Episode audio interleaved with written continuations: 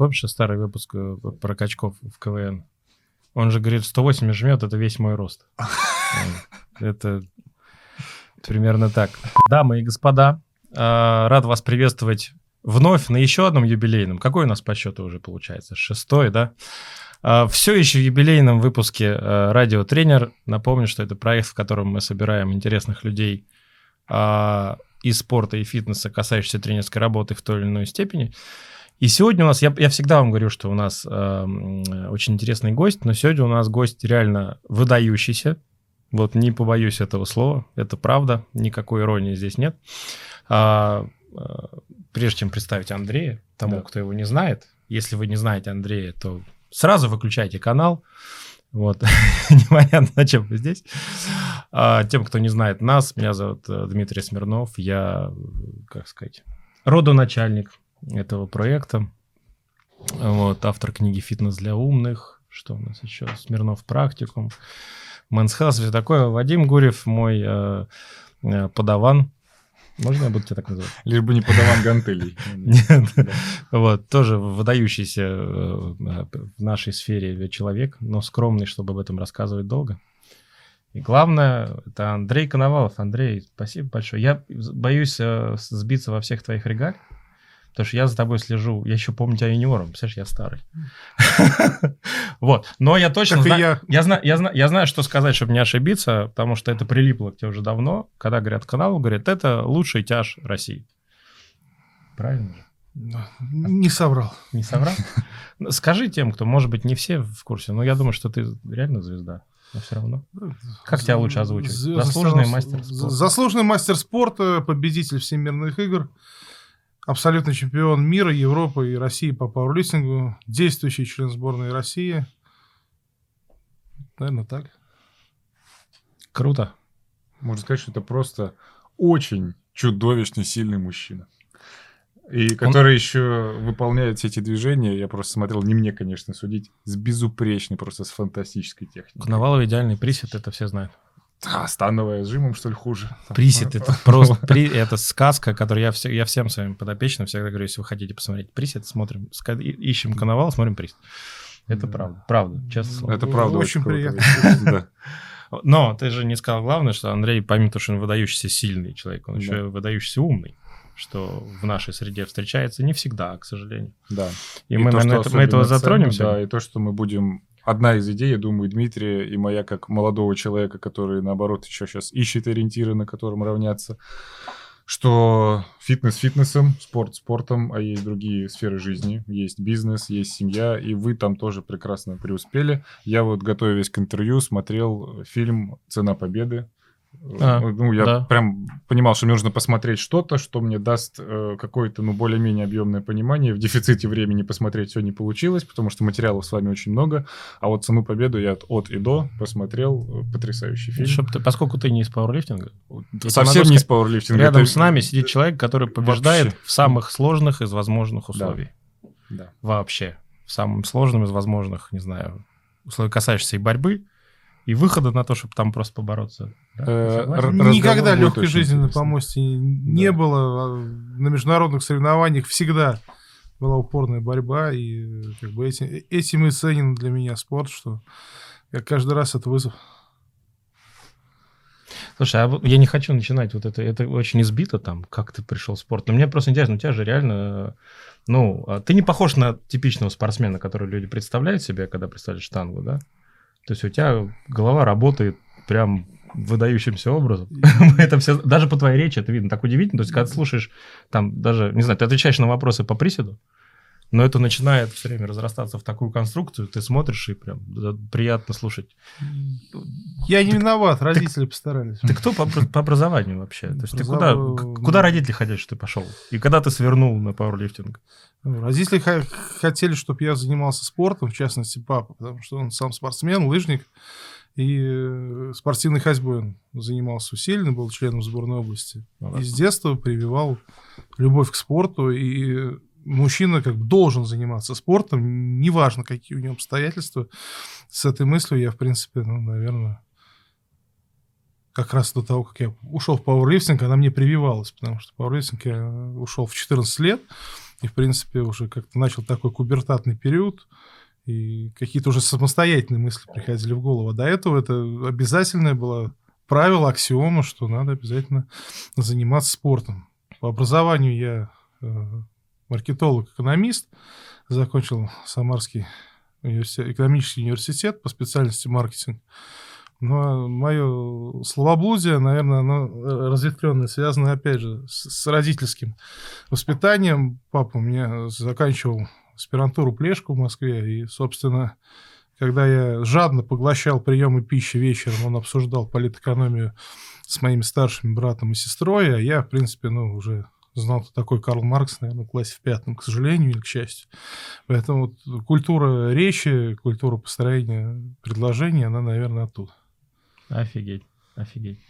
Хорошо, и как из лыжных, из лыж в пауэрлифтинг получил? Я попробовал много видов спорта. Бокс, стрельба, бег, футбол, игровые виды спорта. Участвовал активно в там, школьных соревнованиях. Мне это нравилось. Потом у меня возникла такая болезнь надгушлятора, угу. когда надкосница воспаляется, и, в принципе, человек, ну, наверное, года полтора-два хромает. За это время я так порядочно подплыл. Возраст такой абсолютно самокритичный. Хочется блистать на фоне растущего поколения и прекрасных школьных девочек. Вот. Но, тем не менее, этого не получалось, потому что ну, двигательная активность была никакой, а ну, спортом очень хотелось заниматься, потому что со слезами можно было смотреть, как ребята гоняют мяч в футбол, выступают на соревнованиях, а я, поиграв там один раз, сорвавшись, да, потом опять месяц хромаешь. И зал, наверное, это было единственное место, куда я мог пойти и ну, без нагрузки на ноги что-то сделать, как, какую-то, какую-то нагрузку получить, все-таки немножко себя прокачать, так скажем. Но качаться железом было скучновато, нужен был дух борьбы. И как раз, собственно, пауэрлифтинг, он возник в этом подростковом зале как вид спорта, по которому проводятся соревнования. И, собственно, вот с этого момента, наверное, он меня поглотил. Я нашел свою форму реализации. Это было интересно и как тренировочный процесс, и тем более как соревнования. И, собственно, вот эта вся иерархия спорта, то есть от районных, городских, областных соревнований, потом вверх до уровня сборной, она меня, конечно, ну, прельщала, манила. Мне было интересно пройти этот путь. И, собственно, вот, наверное, лет четырнадцать-пятнадцать меня так засосало, что я уже по строчкам протоколов выучивал эти фамилии. Тогда интернета еще почти не было, можно сказать. Да, то есть и какие-то вот на слуху сарафанным радио передавались те люди, которые много поднимают. И, в принципе, я себя ассоциировал с желанием, желанием поднимать, ну, не меньше их. То есть Шлаттеру удалось победить?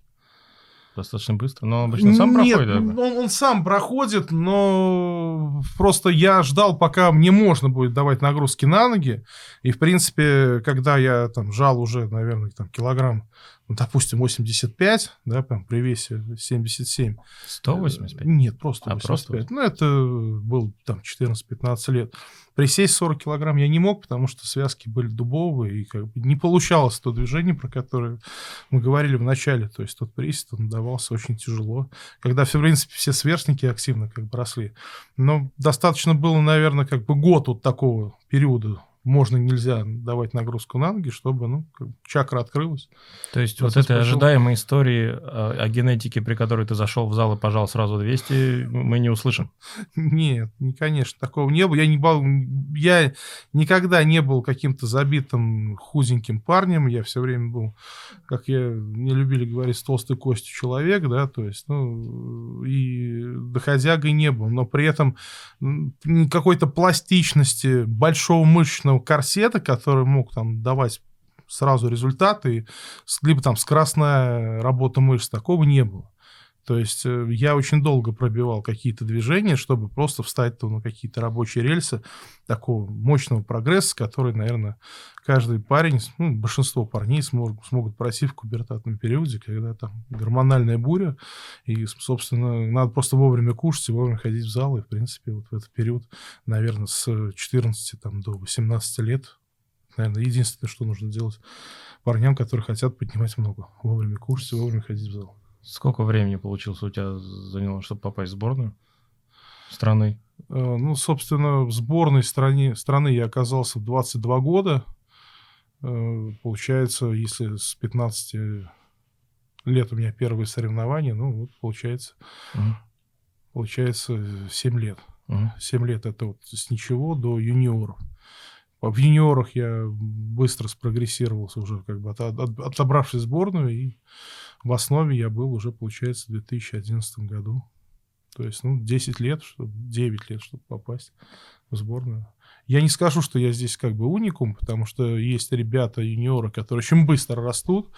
И здесь пример, конечно, чаще всего обращается к сборной Украины. Они просто феноменальны в этом плане.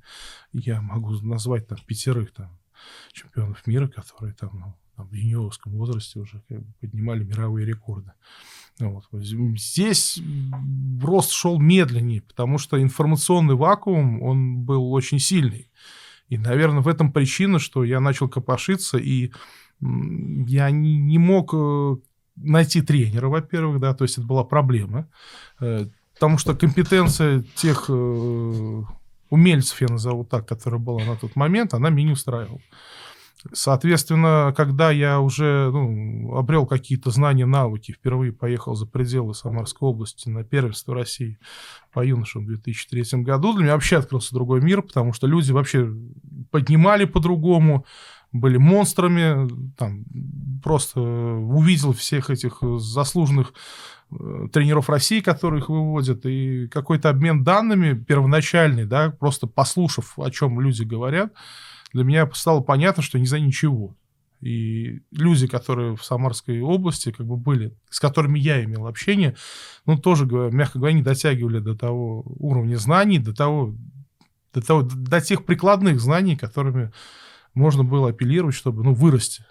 И получается, как бы дальше вот этот э, путь познания, как бы он шел так, что э, мои хотения по поводу методических указаний, тренерской работы, они все время обгоняли то, что было вокруг. А кроме себя, себе самому не поможешь. И, собственно, вот таким путем я совершенствовал и знания, и, и технику, и уж когда появился как бы интернет, уже активно можно было смотреть видео атлетов различных стран, там, различного времени, и там вот тот известный же форум пауэрлифтинг точка ру, который, собственно, в отсутствии соцсетей был соцсетью для пауэрлифтинга, где очень много было информации, и полезной, и там бросовой, но, тем не менее, можно было отделить мух от котлет и как бы выбрать лучшее. Поэтому мои вот вывод из всего этого, то есть я вынужденно пришел к тому, что надо и знания обтачивать на практике, искать что-то новое, потому что то, что я видел вокруг, меня не устраивало. Наверное, это и есть такая необходимость, которая привела меня, ну, к каким-то тренерским размышлениям, да, и, соответственно, в связи с этим я стал делиться своими знаниями и с другими людьми и начал тренировать людей, потому что понимал, что это у меня получается несколько лучше, чем получается у окружающих.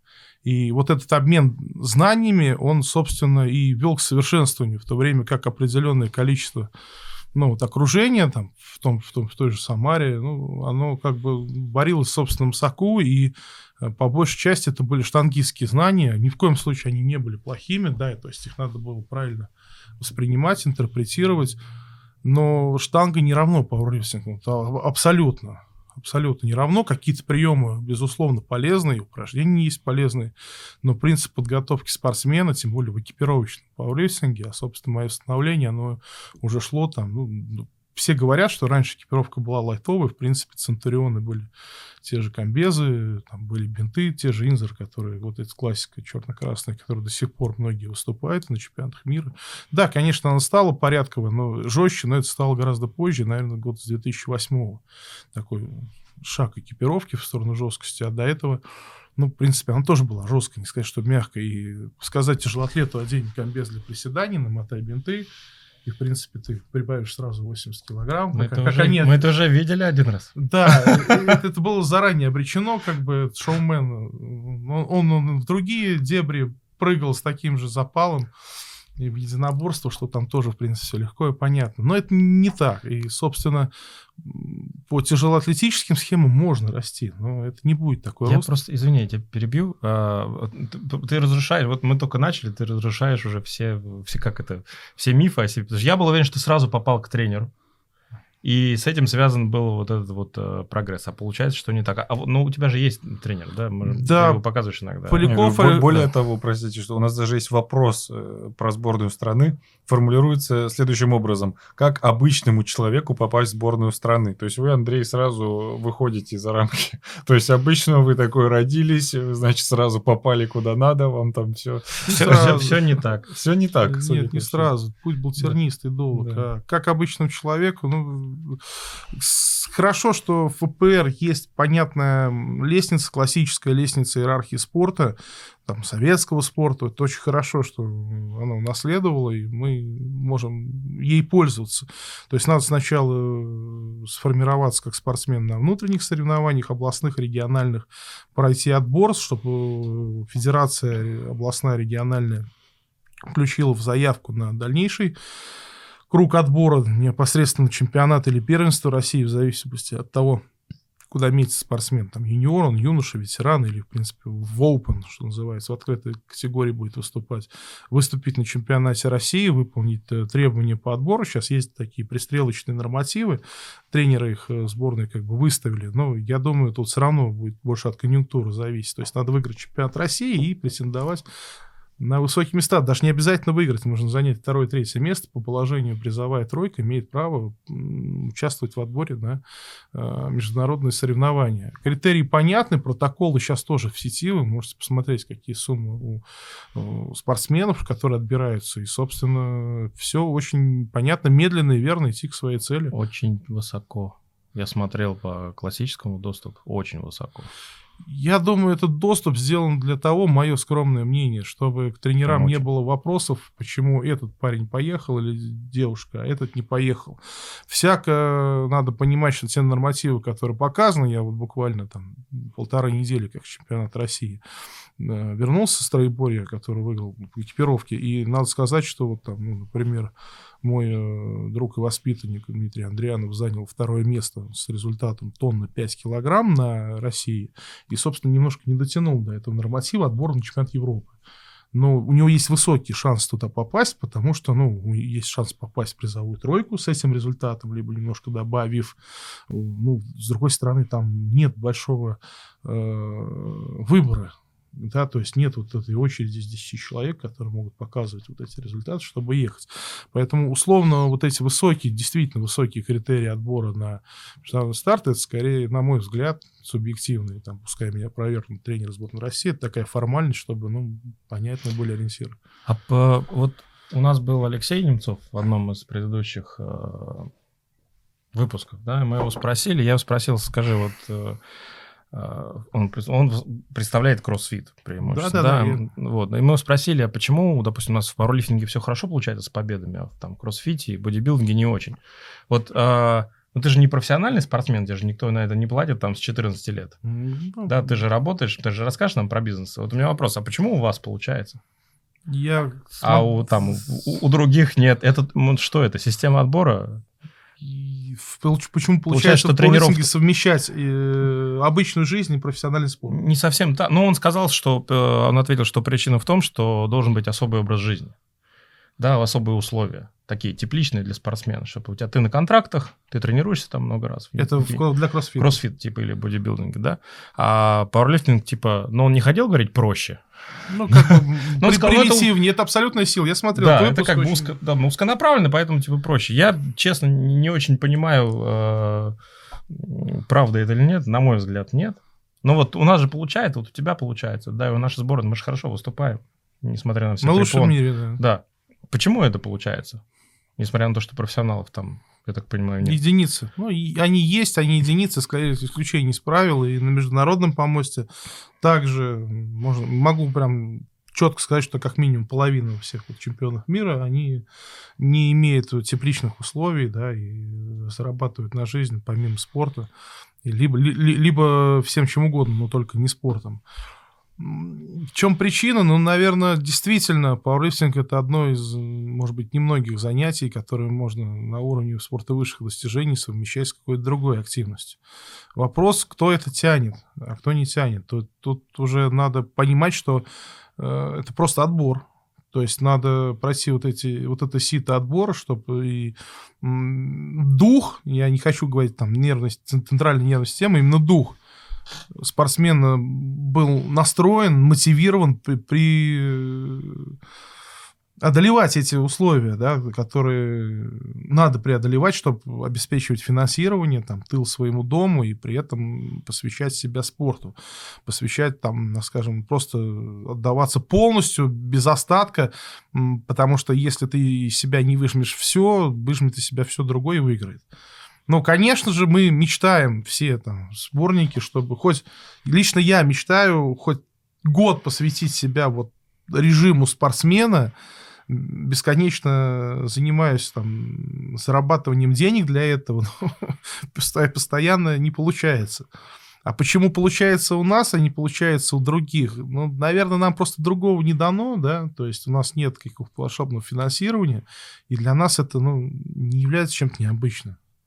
Никто не будет себя бить в грудь. Вот мы, пауэрлифтеры, мы вот работаем, а кто-то не работает, и поэтому вот у него лучше получается. Да мы как-то вот, ну, уже относимся к этому. Ну, есть и есть. Единственное, конечно, тяжело совмещать, почти невозможно совмещать, есть тяжелый физический труд. Там, хотя, опять же, в том выпуске был пример про шахтеров, да, да. которые шли в забой. Но надо понимать, что, наверное, на текущем уровне условий подготовки олимпийского штангиста невозможно будет ходить в забой и хоть как-то конкурировать, да, на уровне.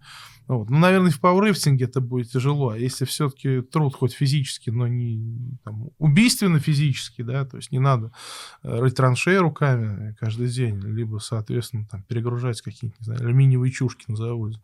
А если он умеренно физически, либо интеллектуальный, тогда, тогда это все получается. Поэтому ответ мой у нас не, не, не предоставлял нам жизнь другого.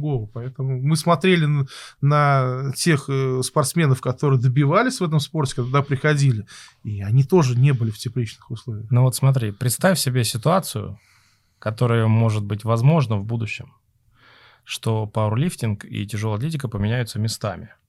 Допустим, допустим, не кидайте в меня помидорами, предположим, пауэрлифтинг, допустим, классический, вот, слухи ходят, да? Вдруг станет вместо тяжелой атлетики в олимпийском движении, и вы станете профи, и у вас будут сборы. Итак, насколько поднимется уровень пауэрлифтинга, как считаешь? Ну... То есть вы будете жить как профессиональный спортсмен, вы не будете ничем заниматься, вы будете получать хорошую зарплату, а они получают хорошую зарплату. Я, я осведомлен, да. Вот, хоро... хватает на жизнь очень даже неплохо. И условия, я как тренер сборной могу сказать, весьма недурственные. То есть дай, человек, дай лифтеру, который работает где-то в охране или тренером там в зале, еще что-то такое, или тащит свой бизнес, вот эту возможность, мне кажется... Вообще резко скакнет. А какая-нибудь из команд в мире живет таким образом? Или все любители сейчас? Ну, я не, не могу сказать, что кто-то... Нет, ни одна команда из сбор... сборной, да. Я могу пример назвать Украины, потому что у ребят есть зарплата ежемесячная, она зависит от отбора в сборную, и, соответственно, есть очень неплохие премиальные за выигрыш даже малые медали, да, не говоря уже там о большой уж там победе, то, ну, можно сказать, что э, победа на всемирных играх там оценивается порядка двух миллионов рублей. Э, победа на чемпионате мира, это, как правило, там, ну, сумма там миллион двести примерно в рублях. И это помимо регулярных зарплат и условий mm-hmm. подсборок. На моей памяти последние лет, наверное, восемь украинская сборная действительно посещает сборы. И когда у ребят случилась там непростая ситуация в стране, да, то есть не углубляясь в это подробно, я с ним побеседовал, говорю, ну как у вас там, как бы, тяжело? Да, у нас ушли спонсоры. Я говорю, а в смысле спонсоры? Ну, зарплата осталась, призовые остались, а спонсоры ушли. Uh-huh. Я говорю, понятно. ребята ушли спонсора, а я на тот чемпионат оплачивал самостоятельное проживание. Поэтому, наверное, сборная Украины находится в самых хороших условиях с точки зрения финансирования команды. Но как бы не все ребята из них работают, но кто-то совмещает, да, работает в фитнес-индустрии, как uh-huh. правило. Но надо сказать, что у них хорошее подспорье. А чтобы было, ну, конечно же, был бы скачок вперед, и я думаю, что уровень травма...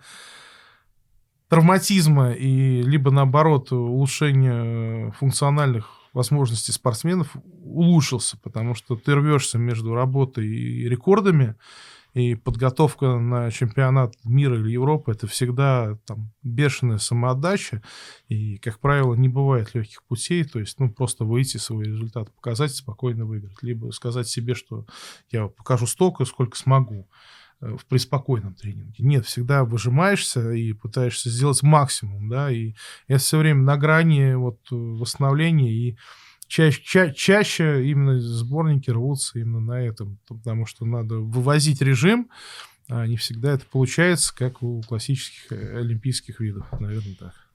У тебя есть что сказать? Да я пока это как в бронепоезде сижу, но вопросы надо задавать, потому что мы можем так, это как обычно. Ну давай, да. Мы, мы как обычно да. озвучили, что ты придешь, да. и тебе назадавали много вопросов интересных. Я их поделил на три. Это mm-hmm. политические вопросы, которые касаются организаций, альтернативных федераций, правильно сказать, в пауэрлифтинге. Вопросы, связанные с питанием, вопросы, непосредственно связанные с тренингом, с планированием нагрузок, ну и советами. Давай и... начнем с острова, давай с политических. Начнем. Я думаю, что первый вопрос, наверное, и стоит задать тот, который мы уточняли, потому что он потом... Давай, давай зайдем издалека. Давай я начну тогда. Ну, расскажи просто. Давай начнем же, издалека. Да. А, и, и, просто получается шаблонное интервью. Мы да. начали с того, как он пришел в спорт. Да. Теперь мы спросим Андрея, как он относится к альтернативному пауэрлифтингу. Да, ничего не поменялось за двадцать лет.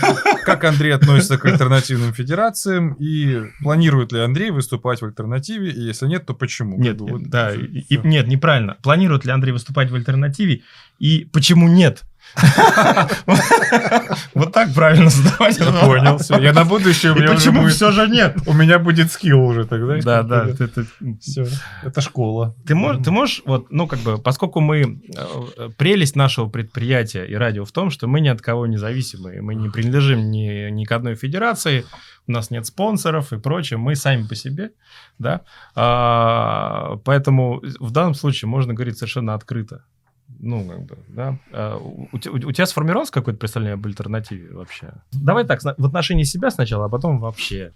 Или, на, ну, или наоборот, сначала вообще, а потом в отношении себя. Я впервые посетил соревнования по альтернативному пауэрлифтингу в Тольятти, это сто километров от меня. Меня подбили ребят, говорят, давай поедем, там, чемпионат мира, там, ВПЦ, или там ВПО, надо, как бы, там много поднимать будут. Ну и вообще там потусуемся, может, экипировку купим. А я на тот момент был единственным на автомобиле за рулем, девятнадцать лет. Ну, давайте поедем, съездим.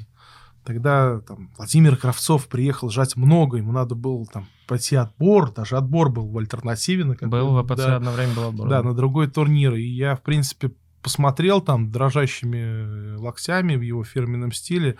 Не, не были дожаты триста семнадцать килограмм, но ему это зачли в двойной рубашке, чтобы он прошел отбор. Хотя он такой уже встает со скамьи.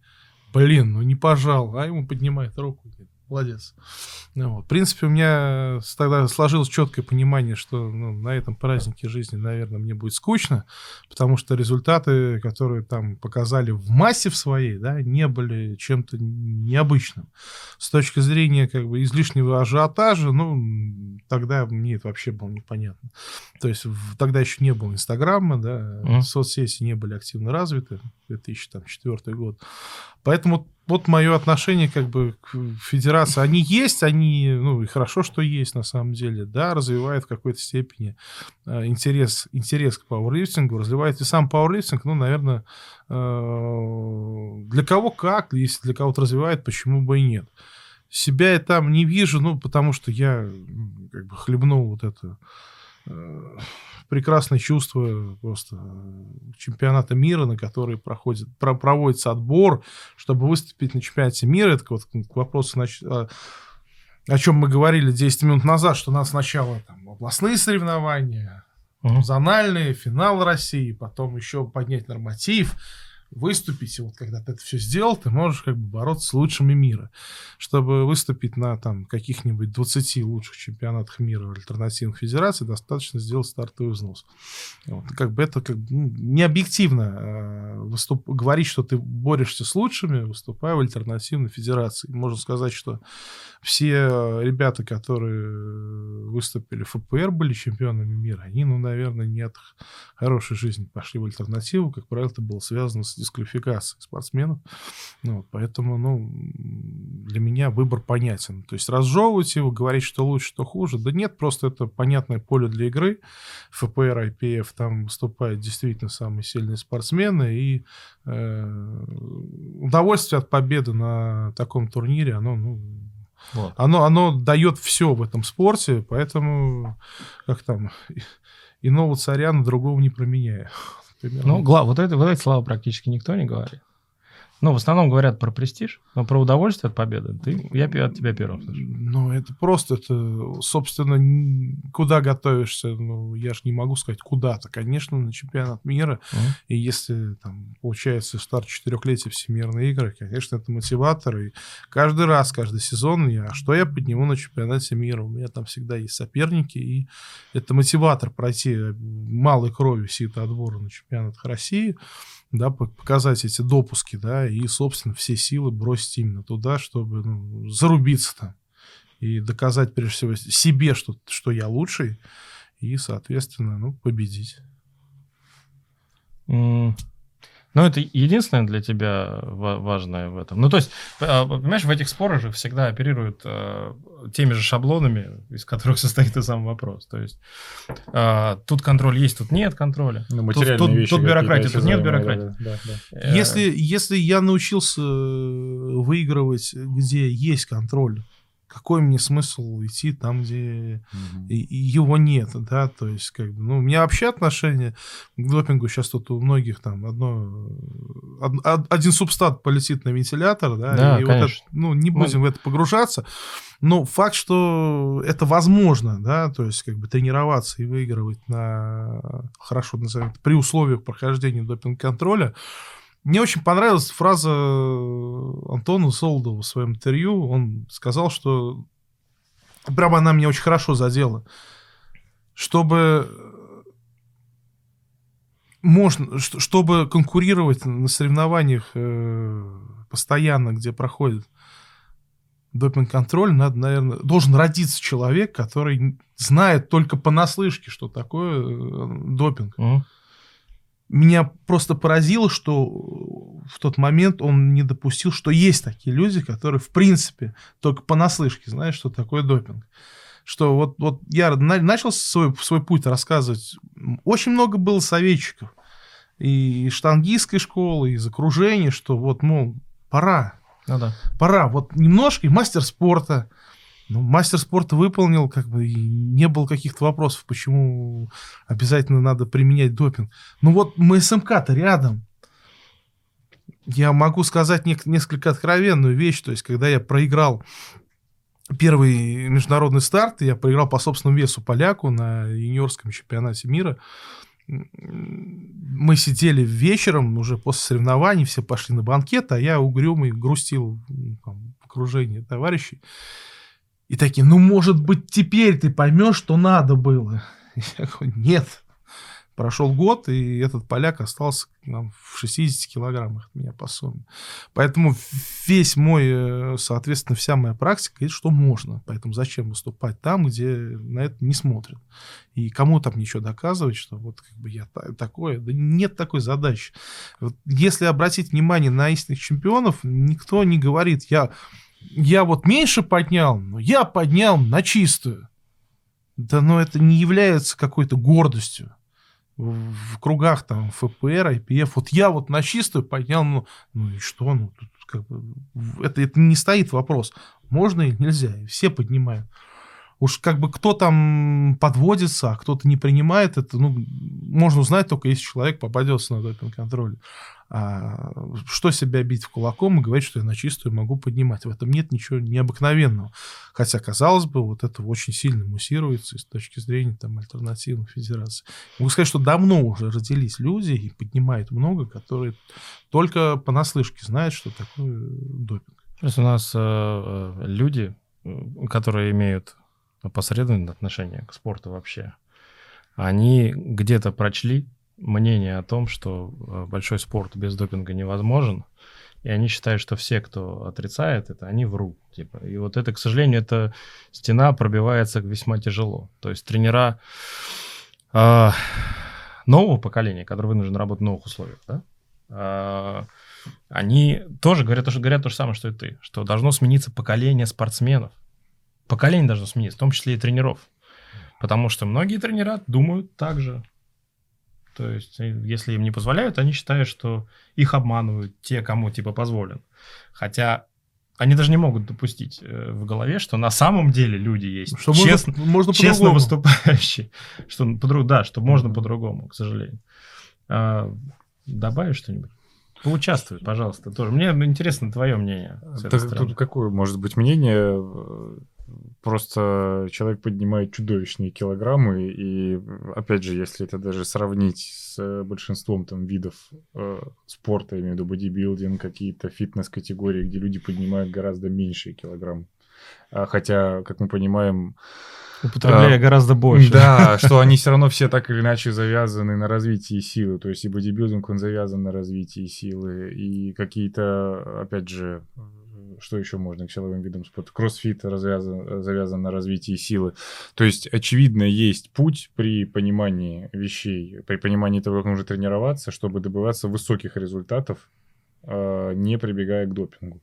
Но, опять же, в большинстве своем, ну, сейчас я там даже, хотя я к этой теме очень тоже иногда возвращаюсь, даже если брать премиум-клубы какие-нибудь там в Москве, ты всегда даже среди обычных клиентов найдешь тех, кто заряжается, и ты услышишь об этом. То есть вот, вот эта дикость. Не говоря уже, когда ты приезжаешь там в регион, прям в такой хороший зал и так далее, где там это вообще как бы считается поводом, типа как бы пообщаться. Слушай, а не, что я... ты, как бы вот что-то... И когда ты вот, видишь таких людей, как Андрей, когда, то есть это сборная страны, это мировые рекорды, и нет. И там какие-нибудь, не знаю, двести килограмм на становой, это даже я вот там, это, как говорится, девяносто килограмм сухостоя, говорю, какие-нибудь двести килограмм на становой, и люди там говорят, да я там вот заряжаюсь, и еще что-то. Но для меня это просто дикость. Хотя я не поднимал там и близко тех там килограмм, но для меня просто сам, само такое мышление, но это ты дикость. Же, ты же все равно, я понимаю, что ты не силовых видов спорта, ты же сам серьезный спортсмен. Вот я знаю просто твое негативное отношение к допингу вообще. Ну, это как бы для меня, это, чтобы было негативное или позитивное отношение, должен быть такой вопрос, как такой в голове. У меня такого просто нет. То есть у меня, как если спрашиваешь про допинг, у меня там пусто, нету данных. Ну, ну как бы не может быть такого априори. Для вот. Меня, поскольку я из единоборств, да. Извини, Андрей, мы сейчас, мы как обычно о себе. Да, да. Поскольку, да, поскольку я из единоборств, для меня тоже было очень странно, когда я перешел из единоборств вот там в пауэрлифтинг и столкнулся с этой историей. Она для меня долго была достаточно дикой, потому что ну, там, в среде единоборств, если мы бы узнали, что кто-то что-то колет, чтобы выиграть, его бы, ну, как минимум не поняли, потому что это было бы признаком слабости, да? То есть, как это, в спорт это воспитание характера же. Ну, я вот даже, да, я, да, я вот даже сейчас вот еще одну историю, просто она, конечно, это смешно, это из разряда, когда там человек рассказывает про эту докторскую диссертацию, а ты ему рассказываешь, ну, мы там в пятом классе на английском, знаешь, что-нибудь. Ну, вот это примерно так. Есть э, в одном из клубов, в котором я был тоже как преподаватель, я не имею отношения к этому, они вешают челленджи на, на месяцы. Ну, знаешь, кто там больше упражнений из клиентов сделал. Выбирают, например, да. Упражнение месяца такое-то, да, ну, да. И так далее. И там упражнение было то ли, э, то ли швунг со штангой, что-то там на время, то ли, то ли жим обычный. Ну, скорее всего. И парень, ну, реально там за несколько минут нажал там, ну, просто какое-то феноменальное количество повторений относительно клиентов. Я к нему такой подхожу, это из тренеров такой, говорю, слушай, вообще красавец, молодец. Я говорю, как часто тренируешься? Да это я сейчас просто на гармонии. Говорю, сейчас бы у меня, если бы сейчас был курс как это, я бы как дал. И понимаешь, у меня вот в этот момент вот... настолько как-то вот, я не имею к этому клубу отношения, я не имею как бы отношения к этому тренеру никакого, но мне настолько как-то вот обидно вот и больно стало, что вот даже ты вот в челлендже захочешь поучаствовать, в безобидном в клубе, ты не выиграешь, потому что есть человек, который считает, что вот просто вот там вот он на гармонии. А почему не выиграешь? Вот сейчас... Не, ну я имею, я имею в виду... Не, не, я неправильно сказал, выиграть ты выиграешь, но в, в плане того, что даже вот в этих мелочных вопросах, где, казалось бы, вот фитнес-клуб, где там вот просто, ну, позанимайся ты, не знаю, там не то, что на своем, но просто в удовольствие, ради здоровья. Все равно есть люди, которые вот это вот тащат, которые это делают, и, ну, как я не знаю, настолько сильно это... пропиталось. Да, ну, это же... Не говорю, хочу это... говорить про гнило. Хотя, хотя это все равно из разряда, что называется, у нас, у нас во дворе ребята играют, как бы, есть там, да, где там рубятся реально элитные спортсмены, казалось бы, но на всех этих уровнях есть вот это вот... Ну, тут как бы от тебя зависит. Ты вот как либо, Андрей, на это просто не реагируешь, не смотришь, мне это неинтересно, и делаешь просто, свое. Ну, Андрей, а получалось но... за, за карьеру победить того, кого потом, кого потом поймали на допинге? То есть, то однозначно это был заряженный человек. Ну, как, как, конечно. Можешь вспомнить пару к, фамилий? К, к сожалению, конечно, да. То есть, ну, во-первых, я все время глумился над теми ребятами там на зональных чемпионатах, на которые я точно знал, что заряжаются. И говорит, ну вот для меня вот сам, сам, сам путь, что молодой парень приезжает на зональное первенство, видит этих заряженных ребят, сначала проигрывает им, а через год на чистую их выигрывает. И поэтому вот эта тяга к допингу, который якобы вот-вот вынесет куда. Ну, я же выиграл их. Чё, что в этом сложного было? Ну, если сложно, ну, пускай не год, чуть побольше. Но в этом-то и есть сладость победы на тот момент. То есть, когда я рос, и мне было важно там от МСа до МСМК вырасти. А по поводу международных стартов, к сожалению, попались такие спортсмены, как Виктор Тиссов, который был чемпионом мира в две тысячи двенадцатом году, выиграл у меня в борьбе со мной. Соответственно, мы на всемирных играх убились. Он ушел в дисквалификацию, вернулся и так опять ушел. Уже как бы, ну, не справившись, видимо, каким-то с темпом результатов. Владимир Свистунов, к сожалению, тоже, в... тоже украинский спортсмен, чемпион мира две тысячи одиннадцатого года, супертяж. Мы вот тоже с Вовчиком давно выступали. Он попался там вроде бы на терапевтическом применении препарата, когда он указал одно действующее вещество, в аналогом было другое. То есть я не могу сказать, что Володя вот всегда там заряжался. Ну, вот был факт. Ну, это не очень хорошо на самом деле. Я не злорадствую на этот счет, что ребята ушли в дисквалификацию. Но, увы, как бы вот два примера, что дисквалифицированные за допинг спортсмены, они есть. То есть еще раз говорю, я не злорадствую. Я с этими ребятами один помост там топтал и достаточно долго. И они меня выигрывали. И, собственно, я их побеждал. Но, к сожалению, К сожалению, это не редкость. И, ну, мне э, вот эта вот пилюлька, что вот съешь и станешь лучше. Ну да, действительно, допинг, он дает вот эту пруху. Нельзя отрицать, что он дает фору. Но при этом, когда ты попадаешь в ситуацию, когда тебе надо за счет чего-то другого находить э, профит, прибавлять прогресс, ты становишься более пытливым, да, ты больше выгребаешь из техники, из экипировки, из режима, и ты находишь э, вот эти возможные константы в другом. Конечно, это может сделать и человек, который в соперничестве с тобой потребляет допинг, но будет ли он это делать, это еще психологический вопрос. семнадцатого, восемнадцатого и девятнадцатого апреля состоится Смирнов практикум два. Лучшие профессионалы со всего мира вновь соберутся вместе, чтобы поделиться с тобой своими знаниями и опытом. Роберт Дос Ремедиас, Милош Серцев, Нил Йода Хил, Виталий Скотников, Кирилл Агаге, Максим Докучаев, Андрей Коновалов, Александр Пасько, Дмитрий Смирнов, Федор Серков, Дмитрий Ешенкин, Валерия Леви. Смирнов практикум. Единственная конференция от тренеров для тренеров. Андрей, а нет отсечки, что, например, вот у вас и так чудовищные килограммы, э, столько, опять же, нюансов изученных, технических, и из экипировки, и из режима. Нет в голове отсечки, что если к этому добавить еще... Скажем так, правильно так это подвести, все его что... пытаются спросить. Да, да. Но... Поэтому говорят, Андрей, а вот если в альтернативу, что там будет? А так дело же не в альтернативе. Наверное же есть, это опять же разговор дилетанта, есть же, наверное, варианты и к соревнованиям такого уровня э, подвестись так, чтобы не, нереально, нет. нереально Сейчас... вообще. Нет. Нет. В чем такая западня этого момента, что, соответственно... допустим, гипотетически спортсмен решил встать на темную сторону и подводиться. Вот он уверенно бьет себя в грудь, что ему там сказали, что эти препараты выходят там вот за месяц, смело можешь там бросать, и ты не пойдешь никогда на контроль. Допустим, к нему даже не приехала ВАДА, система Адамс, вот я состою, мне может в любой момент приехать человек и взять контроль. И за два месяца до старта, и за три месяца до старта, в любой момент. То есть есть такая практика, тебе звонок в дверь, здравствуйте, мы приехали. Да, у всех спортсменов мирового уровня. Сдавайте допинг-контроль. Но, допустим, даже он не приехал, этот контроль, а человек решил поэкспериментировать. Где гарантия того, что через полтора-два года этот препарат не станут обнаруживать раньше?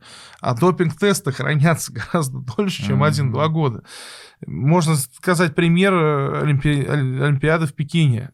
Очень многие наши тяжелоатлеты, которые выступали там и выступали там, в две тысячи тринадцатом году, горько сожалеют, потому что определенные подходы вот именно к такому подведению, они оказались боком, потому что пробы хранились достаточно долго, и те препараты, которые в кавычках были в моде на тот момент, сейчас их просто в принципе нельзя применять, потому что они ловятся там за полгода, за, за восемь месяцев. И получается, ты, допустим, попадаешь в эту западню, повелся, тебе сказали, тебя уверили, ну вот, а потом через там пару лет возникает ситуация, когда эту пробу вскрывают вдруг, да, и говорят, что все твои медали, все об этом забудьте, и с позором там выгоняют и так далее. Там, ну, тоже там Илья Ильин, например, тяжелоатлет. Ну вот она история.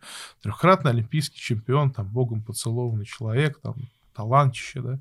Ну вот, попытался он готовиться по новой. Все может быть. Я свечку не держал, могут спортсмен травмы быть, и с которыми он не справился. Но вот мы видим, где его результаты были. Уважаю этого спортсмена, безусловно. И опять же, не лицемерю, там, не как-то э, потешаюсь над этим. Но вот есть такой как бы результат. Поэтому если есть возможность поднимать, что называется, как бы на своем, и пронести это через год, через два, через три, ну, так оно целее, целее станет. И не надо полагать, что вот есть какая-то лазейка для кого-то. Сейчас реальная лазейка в этом виде — это терапевтические разрешения.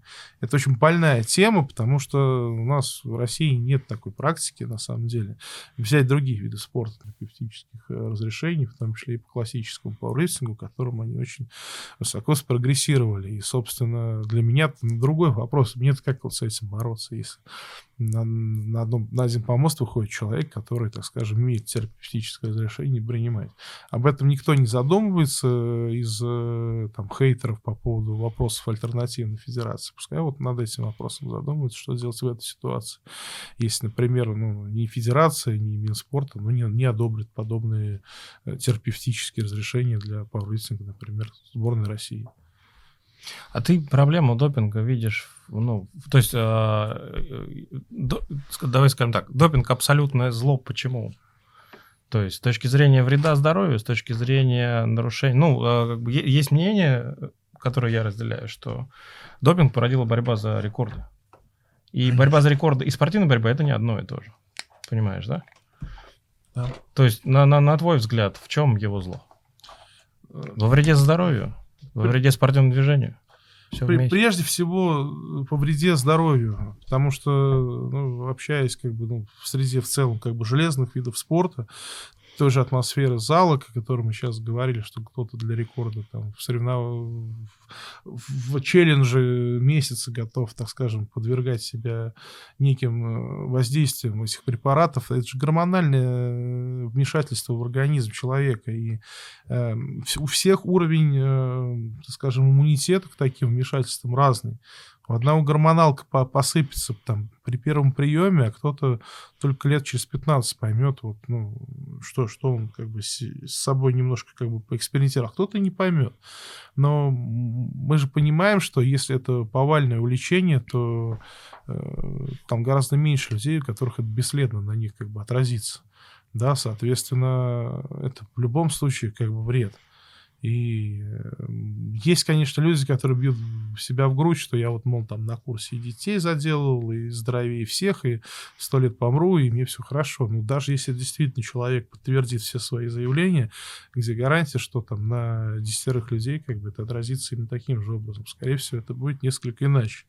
Я просто вынужденно углубляю знания по эндокринной системе, потому что это, ну, то, на что я должен воздействовать без допинга, чтобы получить определенный профит в результатах. И, соответственно, понимаю, что это очень такая шаткая система, которая до конца еще ни наукой, ни тем более обычным медицинским работникам не изучена. То есть изучено очень поверхностно. Как вот, ну, то есть человек принимает допинг, как бы, вот мне там тестостерон поднимает, все. А что делать щитовидная железа, поджелудочная при этом как себя ведет? Вот эти гуру э, курсов, да, которые говорят, вот это вот тут, вот так вот так мостик тут поставить, тут вот это. Они на чем основываются? Опять же, на сарафанном радио. Это не сфера каких-то, ну, серьезных там наблюдений или исследований. Поэтому, особенно с женским спортом, это очень, как бы, ну, такая, еще более такая нежная тема, как бы, внедрения этих препаратов при определенных, как бы, потом последствиях для детородных функций, в целом для организма. Поэтому, прежде всего, это вред здоровью. Ну, понятно, что кто-то говорит, там, ну, там от курения, пьянства умирает там больше человек, людей в мире. Ну, наверное, он прав. Но добавлять еще определенное зло, ну, наверное, это неправильно. Ну, и, конечно, с точки зрения, как бы, спорта, что... Ну, понимаешь, спорт — это война. В войне все средства хороши, и, в принципе, много на что идут. И нельзя сказать, что если вот допинг исчезнет как класс, что не найдется что-то еще, что может быть воспринято как нечестная борьба. Uh-huh. Нечест, нечестный аргумент в борьбе. Ну, условно, там, эта история про Поддубного, когда его там... соперник из Франции там измазался маслом, и он да. не мог его бросить. Вот допинг, да, это такое же масло с точки зрения, как вот эпитетов, да, но при этом, наверное, оно не единственное, поэтому для меня важнее, конечно, пагубное влияние, прежде всего, там, стероидных препаратов на человека, и самое главное, что это порождает вот этот массовый эффект, о чем мы говорим, что именно в железных видах спорта он, ну, как бы, как... Э- повод даже пообсуждать, кто более информативен на текущий момент, просто в раздевалке, да, ну, и, ну, и, ну, и ну, этим ну. покозырять перед э, своим визави, что я вот, мол, знаю вот это. Для а... меня это вот всегда было, прости, пожалуйста, что я тебя перебиваю, вот самая дикость.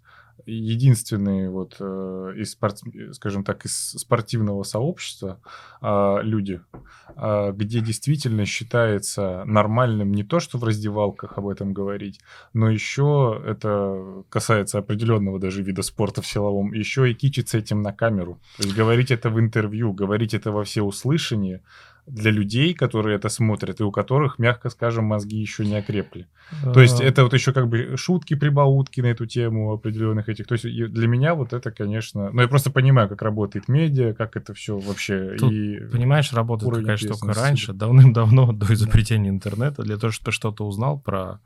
Даже если мы не берем виды спорта, где есть контроль, да. А там, и мы берем бодибилдинг, старую школу, да, для того, чтобы ты узнал, что и куда тебе нужно там принять, ты должен был прийти к человеку, к уважаемому, да, который, которому тебя бы рекомендовали. Еще не факт, что тебе бы рассказали. То есть, а, почему народ сейчас хвастает этим? Потому что он благодаря интернету и людям, которые зачем-то раскрыли об этом всю эту историю, да, это информация, он сделал их как да. бы входящим в эту узкую в касту. Да, да, да, да, это да. поднимает их, как, как они считают. Хотя сейчас это уже не работает.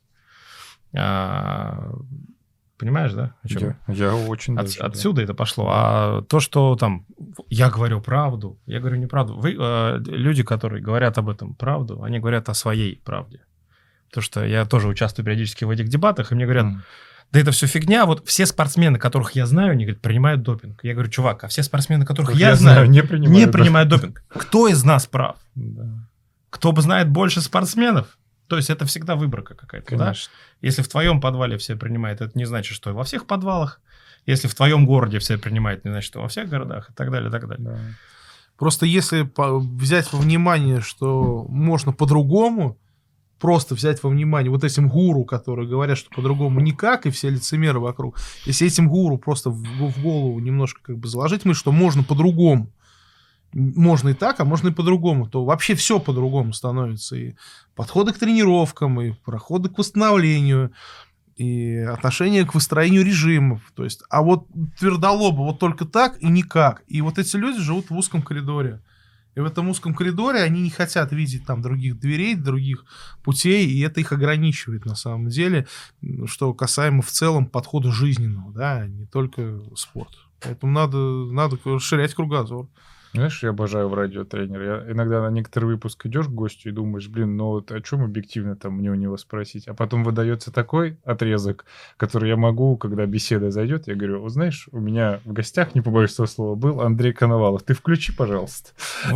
И посмотри вот это то, что... Раз ты мне не веришь, раз я для тебя молод еще, если я еще для тебя достаточно худой, вот ты посмотри этот отрезок. Пользуясь случаем, задай вопрос, вот который мы хотели. Да, да. Про федерацию, раз мы коснулись этой темы. Давай ее тогда политическую продолжим. Да. Или закроем, я не знаю. Я думаю, что мы ее закроем, потому что у нас уже, да, политика заканчивается.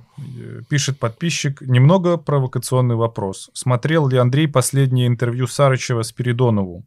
Что может сказать на это? При том, что не согласен с риторикой Кирилла, в одном он прав. Медиаподдержки у Федерации пауэрлифтинга России, я правильно, да? Да, ФПР. Мало. Я смотрю все видео Дмитрия Спиридонова, считаю его большим специалистом и человеком неравнодушным к пауэрлифтингу, который делает достаточно много для его популяризации, в том числе и какими-то примитивными хайповыми вещами, ну и тем более большими интервью, освещая как бы наш спорт достаточно давно. По поводу фразы, что мы предоставляем фотографа и соцсети для спортсменов, которые приходят на соревнования, а что, как не это им нужно, относительно слов Сарычева, ну, наверное, мы немножко о разных спортсменах говорим, потому что для спортсмена важна что? Конкуренция, объективная, объективная фиксация результата, чтобы он, ну, как бы результат, который был показан на соревнованиях, он чего-то стоил. Вот. Если мы говорим про ФПР, ну, то есть есть отбор на международный старт, пожалуйста, отбирайся. Вот это для тебя значимо. Там мастер спорта ФПР еще чего-то значит, там, уж не говоря про МСМК, потому что его критерии достаточно серьезные. Надо на международных стартах это показывать, либо выигрывать чемпионат России, помимо поднятия самого норматива. Я могу сказать, что медиаизвестность... Э- Ну, возьмем каких-нибудь десять чемпионов там, Федерации Кирилла Сарычева и десять чемпионов мира, да, как он их называет, чемпионы мира. Чемпионов мира там ай пи эф, ну, давайте сравним их медиаизвестность во всем мире. В России как бы где-то в соцсетях, возможно, но, в принципе, не возникает вопросов там, по моей фамилии, по фамилии моих товарищей по сборной, что мы стоим с точки зрения международного как бы, ну, помоста, да, и известности на нем. Но я не стремлюсь выступлением на соревнованиях добиться того, чтобы там, не знаю, мой профиль и анфас был известен там, в каких-нибудь социальных сетях большому количеству людей. Это не является причиной моего прихода в спорт и как бы ну, выходом туда. Если я зада...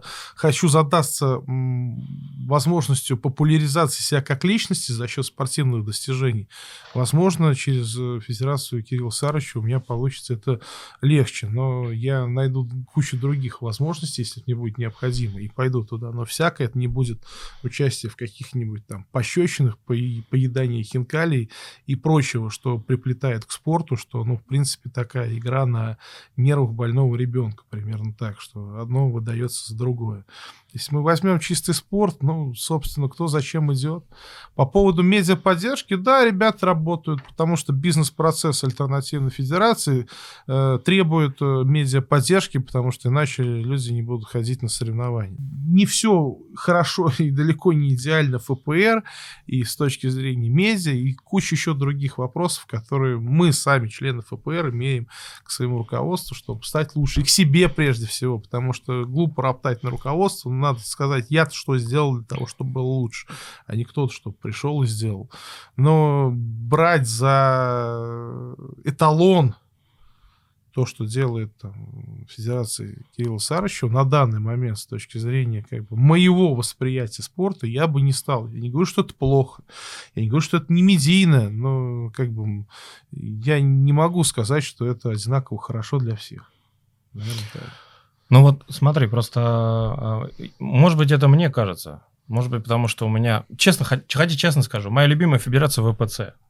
Вот я, я предпринял в прошлом году попытку перехода в ФПР. Я не смог. Я пришел и, и, и ушел. Вот я вывел спортсмен, пришел на область, подготовился, пришел, повернулся и ушел. Не могу. Вот мне там хорошо, да, но я не об этом. Может быть, у меня сместился немножко акцент наблюдения, потому что я наблюдаю больше за, за ай пи эф спортсменами. Мне кажется, подтверди, если это так, эф пэ эр сейчас прилив спортсменов. Мне кажется, их стало значительно больше, чем раньше. То есть, если одно время был наоборот, был какой-то отлив в сторону альтернативы, сейчас идет обратный процесс. Кто-то возвращается, очень много, у меня много спортсменов, да, которых, которые, там такое количество людей в одной категории где-нибудь, это божечки мои, это ни на одной, э, ни, ни на одном крупном альтернативном старте такого не бывает. То есть конкуренция, там несколько групп. Да. Когда это вообще? Это не ну, групп, причем в каждой группе еще там человек по двадцать, это ужас. Действительно. Это же происходит? Да. Без медийности? Почему это происходит? Это происходит, ну, потому что есть понятие борьбы. Наконец-то появился классический дивизион, которого давно толком, толком не было. И, надеюсь, там классический жим тоже как бы появится как вид спорта, зарегистрированный в Минспорте, и будет ну, иметь соответствующий статус именно в эф пэ эр, потому что по нему проводятся чемпионаты, но они не имеют статуса, так скажем, официального вида спорта при министерстве. Ну, просто интересно людям соревноваться на это. Я не могу сказать, я, я честно не веду этой работы с молодняком, либо с спортсменами, которые вот впервые пришли и сделали вот эту массовость. Но есть определенная картинка, она также определенным образом продвигается. Не сказать, что у нас вообще нет медиа, вот тот же Дмитрий Спиридонов, он, он не принадлежит ни одной федерации, но почему этот, почему-то этот человек изъявил желание присутствовать на чемпионатах России, на чемпионате мира. И федерация как бы сделала, пускай не моментально, не мгновенно, оплатила ему дорогу проживания на чемпионате мира, который он шикарно осветил. Я думаю, таких мессенджеров там в альтернативной федерации немного, когда Дмитрий Спиридонов и уровень его там журналиста освещает так, такие события. Вот. А по поводу людей, вообще много людей пришло в пауэрлифтинг. Вот если просто взять, что было там десять, а то и двадцать лет назад, но мы гигантскими шагами развиваемся. И вот это вечное противостояние, кто лучше, да каждый сам определит, что лучше. Надо, надо, надо как бы двигаться дальше, да, там альтернатива, да, она дала, безусловно, определенный ми- ми- медийный сдвиг, то есть о пауэрлифтинге начали знать гораздо больше. Почему функционер альтернативной федерации пишет в соцсеть, либо пишет на почту приглашение принять участие в турнире, ну, надо от- сказать откровенно, он этим зарабатывает. И это неплохо, на самом деле, но он продвигает это в массы. А эф пэ эр, ну да, к сожалению, это вот, с точки зрения продвижения никак. Да, то есть спортсмены сами себя продвигают, но тем не менее даже на таком поле возникли... Ну, чемпионат России недавно, соответственно, вот, полторы недели назад прошел по троеборью экипировочному. Ну, я вам скажу, что его достаточно недурно освещали в Инстаграм, и приезжали те же ребята-блогеры, которые эф пэ эровские соревнования освещают. И бэкстейдж был за кулисами, и сейчас вот до сих пор идут эти э, небольшие интервью и обзоры с теми людьми. То есть я не могу сказать, что медиа поддержки нет. То есть она стихийно возникла не благодаря никому, благодаря тем людям, которые захотели об этом говорить. Но, собственно, по поводу того, что вот в альтернативе есть фотограф, который все так же вот фотограф... От фото... два фотографа фотографировал чемпионат России в Екатеринбурге.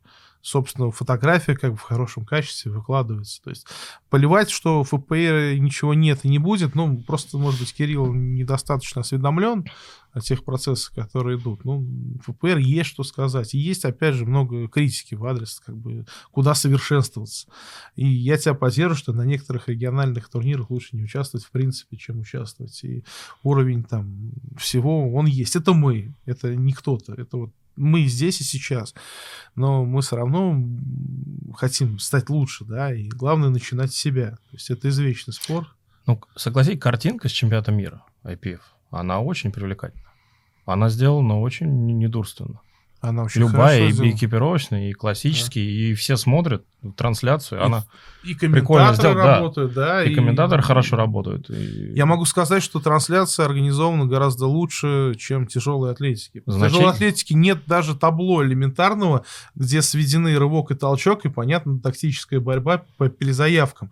Здесь же все, здесь даже форум есть на Гудрифте, да, где да. можно как бы, ну, флудить, писать что-то, но, тем не менее, человек... Вот, за меня болели... люди, которые далеки от пауэрлифтинга, которые знают, там, ну, друзья родителей, например, да, вот, мой отец поделился ссылкой с ним на Гудлифт, они спрашивают: о, А тут вот там Андрея, мы его знаем, а что-то, а какой-то форум, то есть картинка понятна человеку, который, ну, не гуру пауэрлифтинга, это привлекательно.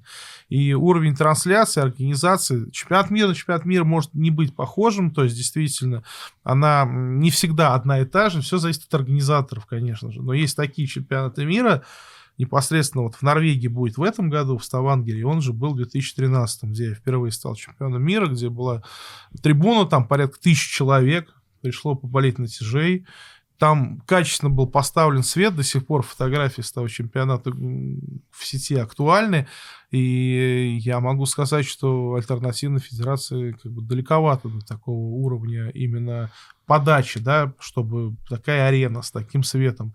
Да, сейчас есть элементы шоу, там живой звук и так далее, но это другое, и это тоже нужно. Но говорить, что одно черное, другое белое, я бы не стал. Да, безусловно, я был свидетелем турнира там на СНПРО, э, у Сарычева вот этот чемпионат первый проходил. Да, это действительно здорово было. И там тоже были трибуны, там где-то там человек шестьсот на них сидело. Картинка хорошая, проводит хорошо. Молодец. И я даже знаю, что в организаторах был человек, который не только к альтернативной федерации имеет отношение. Пускай Кирилл расскажет и об этом, наверное, в каком-то выпуске. Давайте Понятно. О тренировках говорить. Да. А? да. Давай тогда пройдемся по конкретным вопросам, потому что не выведать у Андрея все его секреты и отпустить это нереально, нечестно. Безусловно. Нас, нас, нас и так проклянут. Андрей, а хочешь мы на выбор? А, можно про питание, а можно про тренировки. А и давай про питание. Друг... Про и питание и другое, кач... да, лифтеры почти отношения. Не говорят. Про пропитание. Про пропитание. Про, про, про, про питание. Хватает ли тебе на пропитание? А потом начинаем, да? Ну, выбирай самый, самый лучший. Кушаете все подряд, лишь бы быть в профиците и добрать колораж? Или строго учитываете БЖУ и как получается, столько есть? Фэт-секрет есть у тебя на телефоне? Считаешь БЖУ? Нет, у меня был и, и первый, и второй, и второй вариант развития событий. И, безусловно, спортсмен, если хочет пауэрлифтинга добиваться много, ему надо обеспечивать небольшой излишек, да, всех компонентов и питания, и сна, и там добавок пищевых, и аптечных препаратов и так далее. То есть нельзя угадать, сколько точно тебе надо. Поэтому тактика, стратегия, наверное, не тактика, а стратегия, чтобы все было, но немного в излишке, она, наверное, ну, на мой взгляд, правильная. Потому что нельзя угадать, сколько точно тебе там БЖУ нужно или там сна. Понятно, что много. Ну, вот по возможности выбираешь. И действительно, раньше у меня был такой, как бы, ну, просто задач есть много и как можно больше, да, с точки зрения разового приема. Потом мой вес дошел до ста семидесяти одного килограмма, и мне было немножко тяжеловато. Да, в две тысячи шестнадцатом году я решил капитально там протрястись и протрясся до там ста пятидесяти семи. И, в принципе, не потерял в силовых. Соответственно, стал дробно питаться, были практики, так скажем, безуглеводного периода, да, чтобы, ну, как-то развить липолиз больше. То есть у меня не задача была похудеть, а это была задача встряски эндокринной системы, чтобы наладить профит, из, из жира получать энергию, потому что этот процесс связан с очень активным эндокринным стрессом, да, перестройкой, и это очень положительно влияет в целом на здоровье спортсмена, помимо там уменьшения жировой прослойки. Я это стал применять. Кето, в тренинге. Кето-диета? Но не то, что кето, ну просто безуглеводка. Кето-диета классическая, она предусматривает один большой прием за день жиров и, углевод... и белков, да, то есть это там большая там порция мяса, и в принципе все. То есть вот классическая там кето-диета, впадение в кетоз и так далее. У меня все-таки было частые приемы белка с овощами, да, на протяжении там двух недель, а потом уход на дробное питание, это дало эффект. Я очень тоскую по этому времени, потому что в этот момент тяжело поднимать хоть сколько-нибудь какие-то килограммы. То есть надо... В этот, этот момент для оздоровления. И, к сожалению, вот у меня сейчас такой график календаря, что я себе не могу позволить просто на там пять недель выключиться из режима подготовки, либо, ну, там, адаптации к подготовке и просто э, как бы выйти в оздоровление. Хотя, может быть, наверное, и нужно. По крайней мере, я чувствую, что мне это как бы, ну, хочется, потому что надо давать отдых и пищеварению. Ну вот. А в целом я сейчас придерживаюсь ну, принципов дробного питания, то есть отдельно углеводы, отдельно белки э, с клетчаткой, наверное, да. Но не всегда я прям вот не пишу, там, сколько я сегодня съел и подсчитываю. Скорее я его, к нему прибегаю, к этому методу, чем не прибегаю. И, то есть классические такие читмилы, это, ну, наверное, исключение, да, то есть чем вот... Ну, то есть стараюсь, если у меня есть... возможность удобно питаться, я скорее делю uh-huh. белки с углеводами, чем нет. Вот, поэтому есть командировки, есть какие-то там периоды, когда не доедаешь, просто физически нет времени, тогда не до этого. Но в целом я смотрю за этим и могу сказать, что именно жировая прослойка, она за вот это, после того, как я пересмотрел этот момент, уменьшилась, но чтобы вот капитально как бы еще себя прореживать, нужно время. Надо понимать, что при вот этих сменах режимов в любом случае первым летит мясо. То есть невозможно сразу перейти на удаление, так скажем, жировой, жировой прослойки, используя жир как источник энергии, если как бы не потерять немножко как бы в белковом синтезе. Все равно какой-то процесс там изначально рушится, потом он восстанавливается. Но если у меня там каждые там три-четыре месяца старт, ну, тяжело себе выделить время. У меня была такая возможность в две тысячи семнадцатом году. Я, собственно, выступил на чемпионате России, и вот у меня следующий стал был чемпионат мира в ноябре. И у меня было полно времени, чтобы оздоровиться. Я там занимался и здоровьем, локоть подлечил, и, собственно, была возможность просто не нагружать себя по железу, есть возможность просто было отдохнуть. И я его совместил с вот этой практикой, поэтому я считаю, что я ем, я просто ради интереса замеряю там килокалории и БЖУ там, там раз в полтора месяца, когда у меня идет смена периодизации, просто себя проверяю. Да, цифры можешь назвать? Могу. Количество грамм белка там, на килограмм. Хотя бы. Ну, это немного, примерно. Это не, не, не в два раза, потому что это вся вот надо на один килограмм, там, два грамма белка есть. Это, угу. наверное, для людей там сто килограмм весящих, собственно, ну, что мне, сто шестьдесят, что ли, умножать, там, триста, четыреста грамм белка в день я не съедаю, конечно же, но как бы грамм триста, в принципе, получается. Угу. Конечно, получается, и белковая пища, она превалирует в моем рационе, кушаю я много мяса и рыбы, и разного мяса. А скажи, пожалуйста, я тебя хочу спросить, просто я часто это слышу. А, как ты считаешь, что лучше для развития силовых? Все-таки белковая или углеводистая пища? На тренировке нужны углеводы, прежде всего. На тренировке. А, чтобы было еще устроить. Ну, наверное, я могу сказать по своей практике, что изобилие углеводов в течение всего дня не является необходимым фактором для роста силы.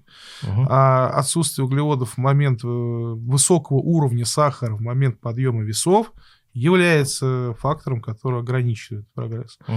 Потому что раньше студентам и так тренировался. То есть, когда я включил углеводы каждую тренировку, в момент проведения, то есть, не значит, что я там с тарелкой риса хожу.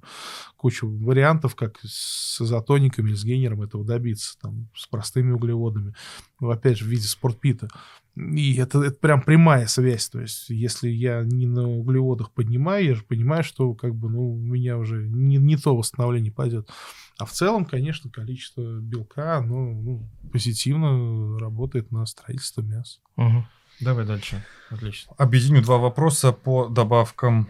Какие добавки, витамины, адаптогены используют для восстановления? Для суставов через запятую. То ли для восстановления суставов, то ли Нет, для, для восстановления, восстановления себя суставов. И для суставов. Если можно, то неповерхностное объяснение. И есть вопрос по поводу топ-три спортивных, топ-три аптечных, спортивных добавок. и аптечных добавок. Ну, давайте с краю начнем. Ревзею твою любимую да. убрали, к сожалению. Ну, что, вот. Что даже у меня, как поборника чистого спорта, вызвало недоумение. Но еще не до конца убрали. Чем же вредит здоровью эта несчастная, прекрасная травка? Не знаю, наверное, перераспределение каких-то потоков на рынке спортивного питания. Единственный ответ. Еще экзостерон, первооснова левзея, экзостерон, он является на, на, на обсуждении. То есть еще год его гарантированно можно употреблять. Mm. И, собственно, потом будет очередное заседание по списку ВАДА, которое либо включить, либо не включить этот препарат. Сейчас он, так скажем, на режиме тестирования. Вот, из адаптогенов, женьшень и, собственно, ну, все вот эти мой алкобар, который я ношу в сумке.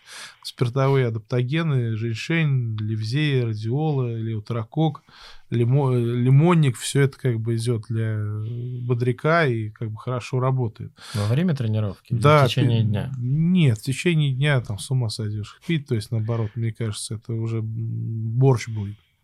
У меня были спортсмены, которые именно классические курсы делали, да, да. приемы адаптогенов, и они говорят, по-другому работает, нежели если перед ответственным подходом один, два, три, там, может быть, четыре подхода за тренировку в движениях, вот как я это практикую, mm. то есть под язык рассасывать, это будоражит как-то, вот, э, взывает к внутренним силам, и появляется такой запал бодрости, и, так скажем, желание выплеснуться по энергии, чего нет без их приема. Поэтому адаптогеном всегда, да, и весь набор адаптогенов, которые есть в аптеке, жадно его пожирайте, пробуйте, и как бы ловите от этого профит, это стоит того.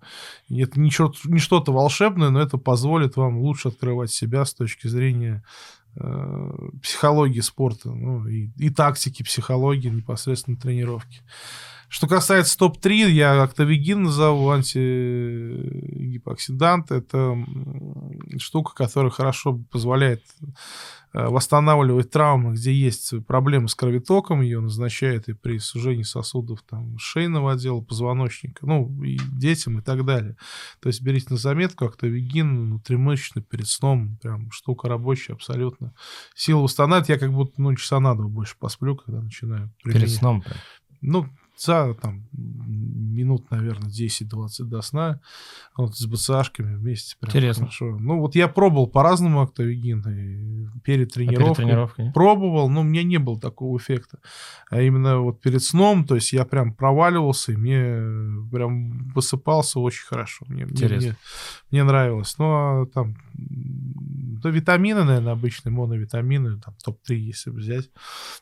Октавигин, адаптоген и витамины, именно инъекционные формы. И более того, скажу, подумайте с точки зрения физиопроцедур, местные уколы, если есть какие-то травмы, спазмы, триггерные зоны, очень хорошо работает. Там даже физрастворы, если вы везете в триггерную зону, кровоток гораздо будет лучше. И, в принципе, те же витамины туда же в помощь. Слушай, а уколы сейчас не запрещены по Адамсу вообще? В принципе, уколы же, насколько я знаю. Нет, нет. нет еще нет, можно? Можно, да. Какое-то За, время. Запрещены переливания крови, то есть внутривенные уколы, но, опять же, больше какого-то объема. То есть, по сути, капельницы запрещены, а струйно вести препарат, это, по-моему, ограничение есть до ста миллилитров. Это одно время, я помню, гоняли тяжелоатлетов и проверяли на, укол, на места укола. Да. Применяли на внутривенные уколы, меня тоже проверяли. То есть, и можно с...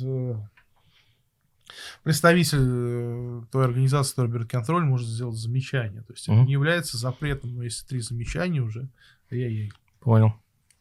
Раскройте, пожалуйста, секреты восстановления после соревнований либо тяжелых тренировок. Ну как? Да. Ну, раз мы уже пошли. Ну, соответственно, это режим, прежде всего. То есть, надо давать организму отдых, надо слушать свой организм. Сон и отсутствие нервов в течение дня, наверное, лучшая как бы, история. То есть, здоровый сон в хорошо проветриваемом помещении, то есть, много кислорода. Ну, наверное, это самый лучший восстановитель, который есть. А, кстати, по, по прошлому вопросу, помимо суставов, да. нет супер добавок каких-то, да, работайте многосуставными упражнениями, давайте суставам максимальный радиус воздействия, да, чтобы не было работы примитивно в какой-то зоне. Там тот же жим лежа, как правило, там девяносто градусов работы. Давайте больше градусов как бы, работы суставом, это даст им... Ну, то есть суставы будут чаще смазываться, и кровоток туда очень тяжело проникает посредством прикрепления связок, да, к, к тому же суставу. Сустав – этот орган, где нет сосудов, да, то есть, соответственно, как полезные вещества туда заходят, так и м- какие-то процессы болезней, то есть там токсины и прочее, выходят оттуда очень медленно. Поэтому если давать максимальный радиус нагрузки на сустав терапевтический, вы обеспечите ему лучшую жизнь. Поэтому дело не в препаратах, не в уколах, а, собственно, в активной работе. Motion is the lotion. Все специалисты, я говорю, своими словами, со своих заходят, говорят, все говорят про одно и то же. Обменные процессы. Да, да, да. да. да. Майер суикнулась сейчас. Так, мощный вопрос. Да. Имеет место быть хиджамы, кровопускание? Хиджамы, знаешь такое? Китайская что? Медицина в пауэрлифтинге. Ну, есть э, пиявки там, как... Ага. Да, забыл да. я, как это правильно, там, гуроновая терапия. Ну, да нет, не, не, не использую, хотя в свое время как бы хотел стать донором с точки зрения, чтобы можно было еще и людям как-то помочь. Но сказали, что мы с ожирением людей не берем, я говорю, что является критерием. Ну как же у вас там рост минус вес? А, вот, то есть еще нездоров. Да, по вот этой шкале. Все понятно. И МТ не пролез. Ах, тоже ну, крайняя степень ожирения. У меня была практика использования пиявок, и как выяснилось, что я потом перелом руки лечил пиявками, и это было, в принципе, бессмысленно.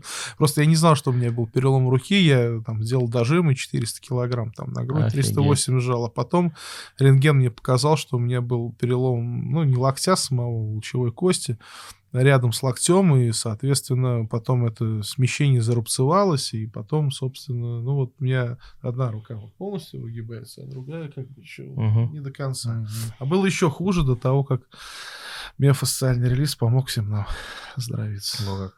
Поэтому пиявками перелом не лечится, могу точно сказать. Какие принципы разгрузки перед соревнованиями? Вот лично у вас, кстати. Да, и какие вообще можно выделить, может быть? Мне кажется, вообще это самый главный секрет. Мне не кажется, Андрей не расскажет. Ну, ты ну, можешь смотри, сказать принципы? Ну, хотя могу... бы в принципы. Я знаю, что на самом деле никто не говорит все до конца. Да нет, подводка, она очень хитрая на самом деле, и выход к подводке... Это... Для тренера это тяжело, для спортсмена тренер тяжело, потому что нельзя всех равнять по себе. Я, да? знаешь, извините, я перебью. Я помню, было какое-то видео, где ты в составе команды был в Москве перед вылетом ага. куда-то. Меня да, удивило, да, да, что... Да, да. Я не помню, сколько было времени, я навру, сколько было дней. Я понял. Но я думаю, блин, странно, жим ногами, разгибание, там что-то ты делаешь, думаю, надо же. Ну, то есть в классическом представлении разгрузка это не так. Ты там пятьдесят процентов поприседал, шесть а, по два и ушел. Я думаю, что он делает? Ну, как бы, расскажи, пожалуйста. Смысл такой тренировки, она делается по ощущениям. То есть, если... Смысл подводки в том, чтобы подвести крупные и мелкие мышцы в одинаковом тонусе к соревнованиям.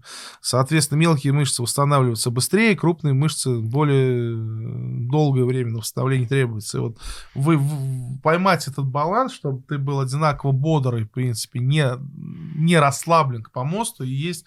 Смысл подводки. Когда я делал вот эту маленькую тренировку, там она как ОФП идет. То есть задача ее, этой тренировки, было дать нагрузку в малые мышцы кровотоком. При этом веса там были, ну, там, не знаю, тридцать процентов от того, mm-hmm. что было. То есть это не задача дать какой-то стресс. Просто многосуставная работа на большинство групп мышц, чтобы просто дать кровоток и понимание нервных просто окончаний. Странно, что это была как бы подсобка в классическом понимании, да, да. а не там не, не работа над технику, как все делают. Это одна там. Тренировка была там, может быть, там за, сейчас я скажу точно, за неделю до старта, а все остальные, они как раз были классические mm-hmm. с подводкой. Более того, что я стал смещать больше к увеличению веса и там на один повтор делать подводные тренировки. То есть, ну, образно, если раньше мне сказать, что я там в бинтах там триста килограмм буду приседать там за пять дней, я бы, наверное, uh-huh. сказал, что это ну, не соответствует действительности. Это будет килограмм, может быть, двести uh-huh. и не более, ну, там, на три-пять повторов. То сейчас я как раз к сингловой работе лучше отношусь и как бы не как тяжелый атлет, конечно, там за там, четыре дня до соревнования немного приседаю, это, в принципе, рвут и толкают, да, ну, реже толкают, чаще uh-huh. рвут, там, первый свой подход. У меня, конечно, такого нет, потому что время восстановления после приседаний, там, экипировочных гораздо больше, вот, но, в принципе, когда я к классике подводился, в принципе, те же восемьдесят процентов я мог приседать за, ну, там, шесть дней, и это не было чем-то вау. Это, наверное, более травмоопасная история, как бы, нежели чем те же, там, я не знаю, там, шестьдесят пять процентов сделать на два процента, да, ну, uh-huh. вот, наверное, как бы тут уже сам спортсмен как бы смотрит с тренером, насколько вот этот градиент. А сама подводка, ее важно понимать, чтобы вот крупные мышцы восстановились, а мелкие не потеряли тонус.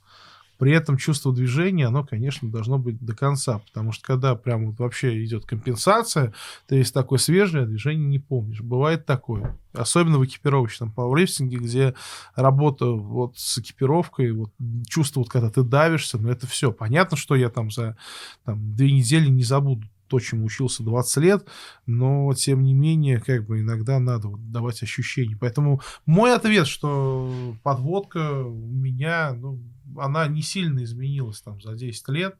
То есть, опять же, какие-то веса в тяге я делаю очень далеко от старта, то есть там, ну, там за месяц, может быть, uh-huh. какие-то серьезные веса. Далее, если мне нужно повторить для себя движение, если я чувствую, что я упускаю движение, я делаю незначительные веса. В приседе это недели там за три, и в жиме недели за две с половиной большие веса. Потом идет плавная как бы разгрузка, ничего тут сверхъестественного нет. Вся магия в том, что иногда требуется включить, наоборот, какой-то вес в движение, чтобы его как-то улучшить. Да, потому что не все подготовки идеальные, и, собственно, с этим локтем я намучился с точки зрения как бы жимовой рубашки, это как бы вообще особенно отдельная зона. Раньше я мог сказать, что когда я был как бык здоровый, молодой, то есть я... Еще одна у меня была пример, тренировки в Москве, я в зале МАИ э, тренировался и сделал четыреста пятьдесят пять на два повторения в приседаниях и триста шестьдесят там на раз в рубашке. Это все было там приседания за две недели, а жим там за десять дней. Там все не понимали, там, на что я готов и какие килограммы. Я, я там за пятьсот буду приседать. Но для меня это было нормально, что как бы я восстанавливался от этих там синглов, от двоек, и не хватало. То сейчас я вряд ли восстановлюсь, мне нужно несколько больше времени, там, ну, наверное, там, на неделю, чтобы выйти на эти веса. Ну, какого-то секрета, он, опять же, он не в формулах, не в процентах, он скорее в ощущении, когда надо дать нагрузку, когда ее, наоборот, например, убрать. Как всегда. Вопрос по периодизации всегда. Очень да. хороший. Сколько времени идет работа на объем, силу, пик силы, как вариант в годовом цикле, при условии, что в конце года важный старт? Ну и, собственно, отдых. И второй вопрос. Не собирается ли, ну, правильно задать, не собираетесь ли вы немного сбросить вес и комфортно ли Андрею в нынешних формах?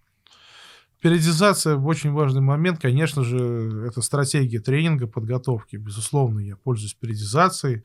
У меня где-то идет, соответственно, на вкатку, на функционал, если я прям с нуля, там где-то ну, месяц, наверное, я вспоминаю углы движения, делаю большие амплитуды, больше, чем в соревновательных движениях, там присед с высоким положением грифа, там в упор, в ноги, в глубину, там тяги из ямы, жим там без прогиба, без жимового моста, чтобы понять свои функциональные возможности и немножко как бы, ну, просто налиться кровью. Потом, безусловно, идет там период роста силовых там показателей, рост силы, так назовем его, он же более объемный, он идет там порядка там двух, двух с половиной месяцев, потом выход на пик силы, то есть уже снижение объемной работы и работа больше на синглах, и уже с пика силы на пик формы где-то еще там, ну, может быть, недель за пять, то есть когда я поднимаю, то есть насколько я силен, я силен за пять недель до соревнований. Дальше задача вот вывести вот это напряжение в уровень, чтобы оно было комфортно, и за счет вот этого ровного напряжения идет накат формы и, собственно, реализация. Поэтому, да, периодизация – это очень важный процесс. Надо понимать, в каком периоде что ты делаешь, для чего тебе этот период дан. Соответственно, исходя из этого, подбираются упражнения, варьируются веса, объем, чтобы достичь цели, задач данного периода. Если мне надо функционал увеличивать, ну, наверное, я не буду ходить на большие веса даже для, для этого периода, там. Максимум, там, условно, там, триста пятьдесят килограмм на начало, условно, да, подготовки, это не значит, что я буду на него ходить. В этом смысла нет. Надо свой, свои инструменты в виде рычагов наладить, настроить, выровнять, как бы устранить все болячки, если они вдруг там как бы есть, только тогда уже расти. Потому что если не сделать эту работу упреждающую по функционалу и словить микротравму, не дай бог травму в середине подготовки, вся подготовка будет брошена, чтобы, ну, преодолеть эту травму, и ни в коем случае уже не расти. Я на этом обжигался, поэтому обязательно функциональная подготовка в начале, как бы, она необходима. Что касается, не мешает ли мне вес, я читал этот вопрос в Инстаграме под постом, uh-huh. как мы готовились. Но если у спортсмена задача поднять максимум, если у него нет ограничений весовой категории, конечно же, определяющим будет как бы, ну, количество мышечной массы и, соответственно, ее свойства. Поднимать много, там, не углубляясь там, в митохондрию, миофибрилы и так далее, прочую биохимию. То есть я о чем говорю? Если не моя задача всего держать в избытке, в небольшом, там, питание, нагрузку, восстановление и так далее. Я буду это делать, это неизбежно как бы везет к увеличению веса. Если хочу больше профит, я мышечный вес хочу повышать. Как тяжело мне с ним? Да, конечно, тяжело. Естественно, я был бы рад там иметь там каких-то там сто тридцать килограмм и чувствовать себя на какой- какой-то объем легче хотя бы, да. Иди уж. Вот. Но это никак не связано с задачами спорта высших достижений, поэтому надо держать такую массу и обслуживать. Вопрос по жировой прослойке, конечно, я его поднимал. Мне надо там хотя бы полтора месяца в году, чтобы ее немножко прореживать. Иногда они у меня есть, иногда нет. Но я как-то, ну... Я был и больше, и сто семьдесят один килограмм, и с большим количеством жирка, и понимаю, что я еще не такой тяжелый, как тогда, поэтому... Mm-hmm. Тяжело, ну а куда без этого? Жизнь супертяжа. Класс. Как... Вам, вам да. футболистам, не понять. Это уж точно. Давай еще один, наверное, и мы будем закругляться. О, да, самый лучший. Если выбери, один... Вопрос. А можно от меня один быстро, пока давай, мы ищем? Давай. Сколько сейчас удается спать часов в день и сколько раз в неделю тренируешься? Тренируюсь три раза в неделю. В идеале пять, конечно, но тренируюсь три. Угу. Сколько удается спать? Ну, часов шесть, наверное. семь, это хорошо. До двенадцати ложишься или после? Ну, как раз двенадцать, наверное. Где-то в полночь, да? Как вы, вот Инзаркин же говорил, что он да, час, да. три раза в неделю по часу тренируется. Как они выигрывают? Можешь мне объяснить? Наверное, не лукавит, поэтому... Назовем это на П. Прибираются. Думаешь? Да. Ну, я... Сейчас это разминка. Да, я думаю, просто... Ну, Дима же, он работает в сфере фитнеса, да, инструктор, насколько я знаю.